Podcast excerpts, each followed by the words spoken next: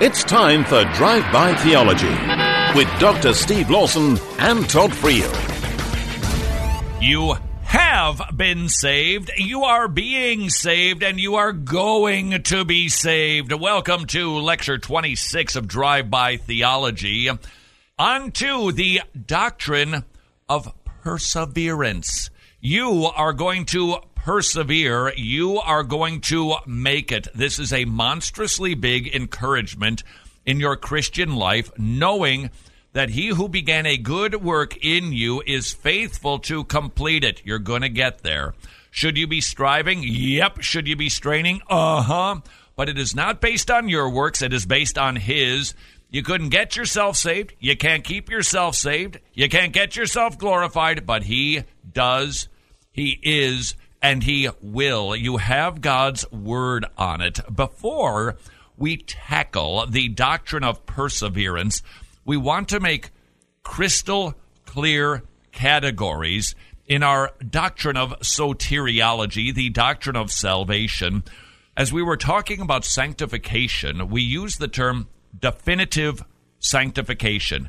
You have been declared righteous. You are definitively, positionally actually sanctified by God. And you heard many, many verses like 1 Corinthians 6.11, 1 Thessalonians 4, 3 through 5, that you are saints. Having said that, you are definitively sanctified. You are justified. You are righteous. Then you begin the process of progressive sanctification. 1 Thessalonians 4 3 through 5. For this is the will of God, your sanctification, and then a list of things that you shouldn't be doing. That is, that you abstain from sexual immorality, that each of you know how to possess his own vessel in sanctification and honor, not in lustful passion like unsaved people. And that begins the battle of growing in holiness, and it is imperative that you keep your columns clear.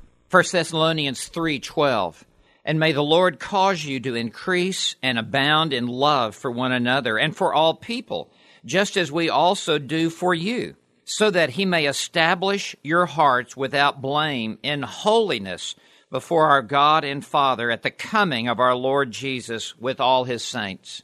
Philippians 2 12 through 13 says that we are to work out our salvation with fear and trembling. So clearly, Steve, we're supposed to be working, but then the very right after the semicolon, for it is God who is at work in you. Now, that's that little synergism term you used. Yes, there are two active agents. It is not only God, but also us working in partnership together in the pursuit of holiness. God works it in, we work it out we are participating in sanctification. 1 Peter 1 15 through 16, Hebrews 12 14, 1 Peter 2 2, 2 Peter 3 18, Romans 8 13. We are to put to death the deeds of the body. We are participating with the Holy Spirit in sanctification. Colossians 3 5. Therefore, consider the members of your earthly body as dead to immorality, impurity, passion, evil desire, and greed. It's often translated to put to death or to mortify these deeds. In Galatians 5:16, but I say, walk by the Spirit, and you will not carry out the desire of the flesh. For the flesh sets its desire against the Spirit, and the Spirit against the flesh. For these are in opposition to one another so that you may not do the things that you please. And it is a process. We have victories, we stumble, we have victories. Philippians 3 13 through 14. Brethren, said Paul, I do not regard myself as having laid hold of it yet.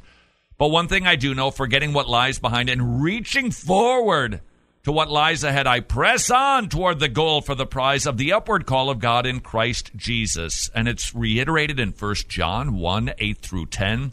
1 John 2 1, Romans 8 13, Colossians 3 5 8 through 10, and 2 Peter 1 5 through 10. These are all verses that make it very clear that we are to be working, striving, mortifying, pressing on toward holiness even though we definitively are. Now, the reason it's important that we remember our categories and we remember these clearly as we move forward to the theology of glorification, we need to remember we're not yet there. We are not yet perfect. And yet, I have met Christians who think they are. That is known as the erroneous teaching of perfectionism, that a believer in this life can reach a level of maturity whereby they no longer sin. Now, what, what verse might they use to support that idea? Uh, 1 John 3 6 and following No one who abides in him sins. No one who sins has seen him or knows okay, him. Okay, I'm just going to interrupt you. That is that seems really definitive. If I sin, I don't know God. What am I missing?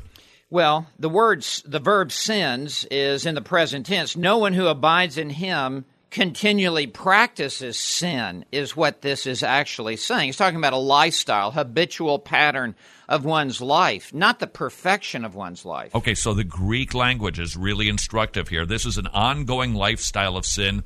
That means you're of the devil. You plan it, you plot it, you love it, you repeat it, wash, rinse, repeat. That's a sign you're of the devil. But a Christian sins, and we know that because we even see Paul struggling. I want to, but I don't do what I'm supposed to do. So Christians sin, they just don't love it and live in it. Correct. Perfectionism needs to go flying out the window. Exactly. It is an erroneous teaching that needs to be shredded. So I'm not perfect. Todd, that's really obvious, but I'm striving for that, working with the Holy Spirit synergistically until I am glorified. Now, has God provided for me any tools that I can use to grow in holiness? Yes, Todd, these are known as the means of grace, uh, those channels by which God works to promote our pursuit of holiness. These means of grace are the Word of God, obedience to the Word, prayer, worship, the Lord's Supper, discipline, and fellowship. Are those found in the Bible any place? They are. Acts chapter 2 specifically, 42, the early church, they were continually devoting themselves to the apostles' teaching. So they were being taught, they Yes. were hearing sermons, and continually, that's a key word, and continually listening to the apostles' teaching and to fellowship. We need to note fellowship is not getting together to talk about the football game. Correct. It's talking about Jesus. It's holding in common the Lord Jesus Christ. to the breaking of bread and to prayer. Now, the Lord's Supper was mentioned in there. Some people think means of grace means it actually works something. It does something, dare I say, mystical. For instance, it forgives your sins. How rightly do we understand the means of grace of the Lord's Supper? How it grows me in sanctification? It is a call to look back to the death of Christ and Him crucified and to reflect upon His sin bearing death on my behalf, to offer thanks to God and to worship God for this perfect atonement, to examine myself and to confess my sin to God, that very sin that was laid upon the Lord Jesus Christ, and to be uh, and to be humbling myself under the lordship of Christ as he is now seated at the right hand of God the Father. Each one of these means of grace centers around one thing thinking about Jesus. Yes, thinking about the gospel, thinking about what God has done through Jesus Christ. So when we hear sermons, when we're obedient, we're thinking about what He has done for me, what I want to do for Him. Prayer. We talk to our mediator who brings our prayers to the Father. Worship should be centering around Jesus. The Lord's Supper. Could I toss baptism in there as a means of grace? I think we can look back at one's baptism and draw encouragement that there has been a decisive confession of my faith in Christ. So, in that sense, it could. What what about watching somebody's baptism? When somebody gets baptized and we hear that this is a picture of the death, burial, and resurrection of Jesus Christ, it's a means of growing in holiness because I'm focusing on him. Yes, it is a great encouragement to our faith to hear the testimony of someone when they're baptized. It has a resounding yes in our own heart. The word fellowship we talked about, but also discipline. There's two aspects of discipline. discipline would be constantly hearing preaching and teaching, but also it would be getting disciplined because you're straying. That focuses too on the death, burial, and resurrection of Jesus Christ, why we shouldn't be sinning. All of these means of grace are the tools that God has given to us so that we can grow in holiness. The column, definitive sanctification, progressive sanctification, means of grace to accomplish that progressive sanctification. We want to make sure that we understand those as we enter into the doctrine of perseverance, that we have been justified.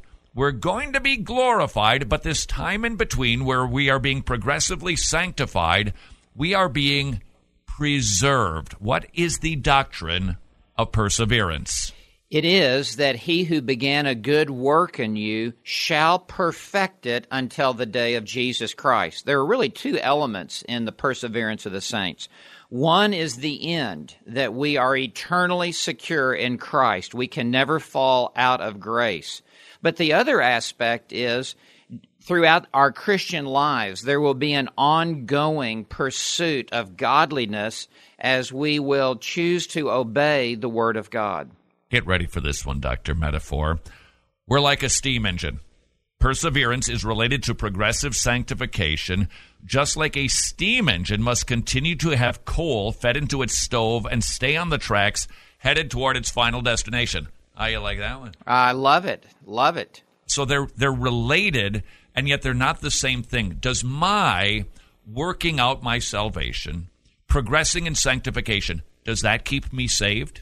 It doesn't keep you saved. It is really the outworking of what God has worked into your life. So God is preserving me and He is creating these works in me, but the works in me that I am actually doing by the power of the Holy Spirit are not keeping me saved. No, it is God who is keeping you saved. And yet it is our duty to persevere. Correct. So that's why understanding our columns, I think, is so important because we'll see a lot of confusion well, if, if I'm not doing good stuff, then God's not going to keep loving me. Or to use the metaphor that you used earlier, if we don't keep these columns in place in our mind, the train will leave the track, at least as it relates to our thinking. Yeah, but not actually. Correct. Because if you are saved, the doctrine of perseverance says you're always going to be saved. Your soul is glory bound. And again, you can ricochet into the wrong ditch here, but just because I don't feel like I'm saved doesn't necessarily mean I'm not saved. Correct. Watching ditches, making sure your columns are straight. And this is one of the benefits of systematic theology. If I'm finding myself thinking, feeling in a way that I probably shouldn't, I might want to be looking at another system, another column, another category, because chances are I'm getting off track inside of this system because I am not kept on the guardrails by the other systems. Our feelings should follow our faith in the facts of this theology. The gift of perseverance. Sometimes you will hear people use the term once saved, always saved. John 6, 37 through 40. All that the Father gives me, said Jesus, will come to me and the one who comes to me I will certainly not cast out. For I have come down from heaven not to do my own will, but the will of the one who sent me. And this is the will of him who sent me, that all that he has given me, I lose nothing. This is so comforting. You could not put yourself into the hands of Jesus, and you can't take yourself out. That is correct. And not only are we in the hands of Jesus, we're also in the hands of the Father and sealed by the Holy Spirit. We're sealed. You can't break the seal. No. John 10, 27 through 21, My sheep hear my voice, and I know them, and they follow me, and I give eternal life to them, and they will never perish, and no one will snatch them out of my hand. When, when you go back to the doctrine of immutability, imagine God declaring, you're righteous. You are sanctified. You are a saint. Well, not so much anymore. I've changed my mind. It, it would violate the doctrine of immutability. Romans 5 9 says, Much more then, having now been justified by his blood, we shall be saved from the wrath of God through him. For if while we were enemies we were reconciled to God through the death of his Son, much more, having been reconciled, we shall be saved by his life. You want to arm wrestle over this next verse because this is one of my favorites. I I love preaching Romans eight. Go for it. Wow, you're a giver. Who will separate us from the love of Christ? To make sure nothing is missed, will tribulation or distress or persecution or famine or nakedness or peril or sword. But in all of, in fact, I will. Can I add to this list because this is a list that I think is intended to say nothing, nothing can separate. Okay, your parents can't separate you from the love of God. An in-law who says, "Oh, you become one of those," they can't separate you from the love of God. Your nattering conscience that can't separate you from the love of God. The devil himself cannot separate you from the love of God. But in all of these things, we overwhelmingly conquer through him who loved us. You see, this means I can start up a business or I can become the best boxer. Oh, I'm sorry. That's how people use that. No, we are conquerors over sin and death through him who loved us. For I am convinced that neither death, nor life, nor angels, nor principalities, nor things present, nor things to come, nor powers, nor height, nor depth, nor any other created thing will be able to separate us from the love of God which is in Christ Jesus our Lord.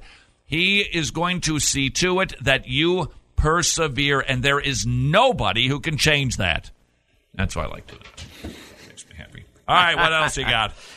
Uh, Romans eight twenty nine. For those whom he foreknew, he also predestined to become conformed to the image of his Son, so that he would be the firstborn among many brethren. Philippians 1 6, for I am confident of this very thing, that he who began a good work in you will perfect it until the day of Christ Jesus. It's not a matter of us holding on to him, it's a matter of him holding on to us. Now, I've got a verse that maybe hints that, well, could I possibly blow it? 1 Corinthians 15 1 through 2. Now I make known to you, brethren, the gospel which I preached to you, which also you received, in which you also stand, by which you also are saved if you hold fast the word which I preached to you, unless you believed in vain. Walk me through that verse, having heard all of these really clear verses, that nothing can separate me from the love of God. What this is saying is if you have truly believed in Jesus Christ with genuine, authentic, saving faith, you will hold fast the word which was preached to you. If you are not holding fast throughout extended, lengthy time in your life, there is question whether you have believed in vain. So we need to use Scripture to interpret Scripture. Correct. Don't let somebody pull one of these verses out, clobber you over the head, and say, Aha! There is no perseverance of the saints.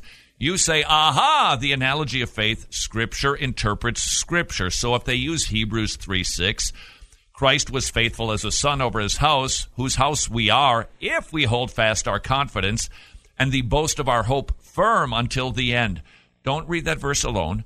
That is why we put all of the verses regarding perseverance into a column so that we can harmonize them and make sure that they all make sense without contradicting one another because we go back to bibliology, the unity of the scripture. True saving faith will persevere unto the end. It is the gift of God. We could put it this way the faith that fizzles before the finish had a flaw from the first, meaning it was not true saving faith but authentic God given faith will persevere to the end. That was more alliteration than Adrian Rogers ever used. so let us make sure that we keep all of these columns straight. Perseverance in the faith is given by God, it is promised and it is guaranteed, but it is also a duty that we must persevere. And if we neglect to do that, it will result in our failure to obtain salvation because we were never put on the tracks in the first place. Those who went out from among us demonstrate that they were never with us. This balanced understanding of the doctrine of perseverance should cause you to be mm, sober minded and yet rejoicing. Uh, this was lecture 26 of Drive By Theology.